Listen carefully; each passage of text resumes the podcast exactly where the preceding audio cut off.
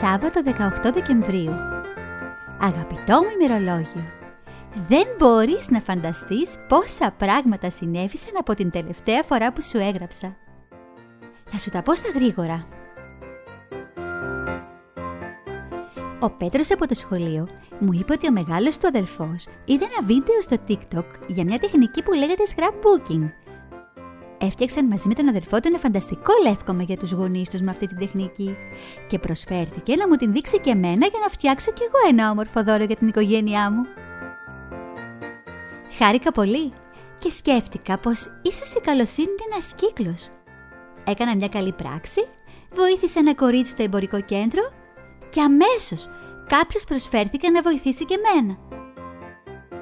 Ακόμα χάρηκα γιατί έχω ένα κουτάκι που φυλάω φωτογραφίες από εκδρομές, κομμάτια από χάρτες και άλλα από κόμματα από δραστηριότητες που κάναμε όλοι μαζί. Είναι ο μικρός μου θησαυρός και επιτέλους θα μου δινόταν η ευκαιρία να τον μοιραστώ με τους δικούς μου και να φτιάξω κάτι πολύ όμορφο και με πολύ χρυσόσκονη. Μπορεί να είμαι πια 10 χρονών, αλλά ακόμα λατρεύω τη χρυσόσκονη. Όμως δεν έγιναν ακριβώς έτσι τα πράγματα. Πρώτα, η συμμαθήτριά μου η Τίνα σταμάτησε να μου μιλάει.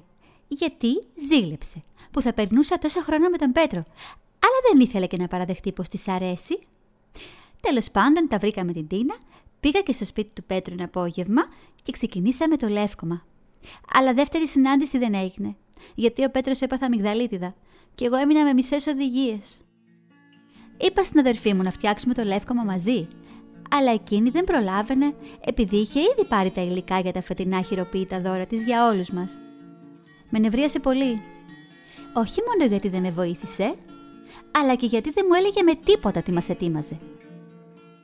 Αποφάσισα λοιπόν να φτιάξω μόνη μου το λεύκομα, με αυτά τα λίγα βασικά που μου είχε δείξει ο Πέτρος στο μοναδικό μας μάθημα. Και με οδηγό το δικό του λεύκομα που το θυμόμουν πολύ καλά, γιατί ήταν στα αλήθεια φανταστικό αγαπητό μου ημερολόγιο. Έτσι, χθες το βράδυ, αφού όλοι είχαν κοιμηθεί, μάζεψα τα υλικά μου. Χρωματιστά χαρτόνια, κόλλα, ψαλίδι, σφραγίδες αυτοκόλλητα, κορδέλες, μαζί με το κουτί των θησαυρών μου και ξεκίνησα με ενθουσιασμό να κόβω, να κολλάω και να γράφω μηνύματα σε κάθε σελίδα. Με πήρε ο ύπνος πάνω στο τραπέζι, στην πέμπτη σελίδα, με το ψαλίδι στο χέρι και τη χρυσόσκονη στα μαλλιά, στα φρύδια και στο χαλί. Έτσι ακριβώς με βρήκε η μαμά στις δύο τα ξημερώματα.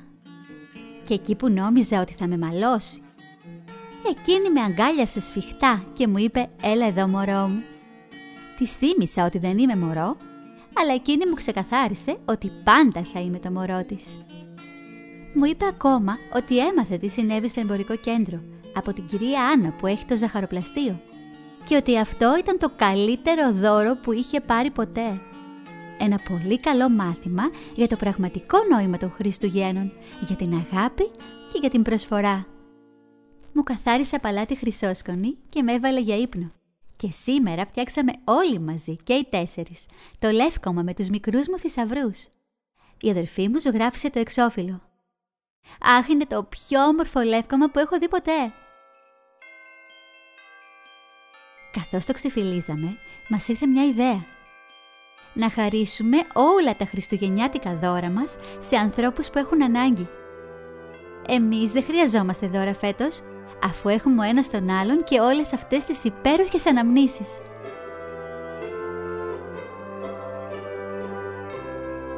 Σε 7 μέρες είναι Χριστούγεννα, αγαπητό μου ημερολόγιο.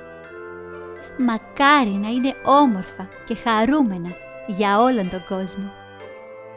Με αγάπη, Λίνα.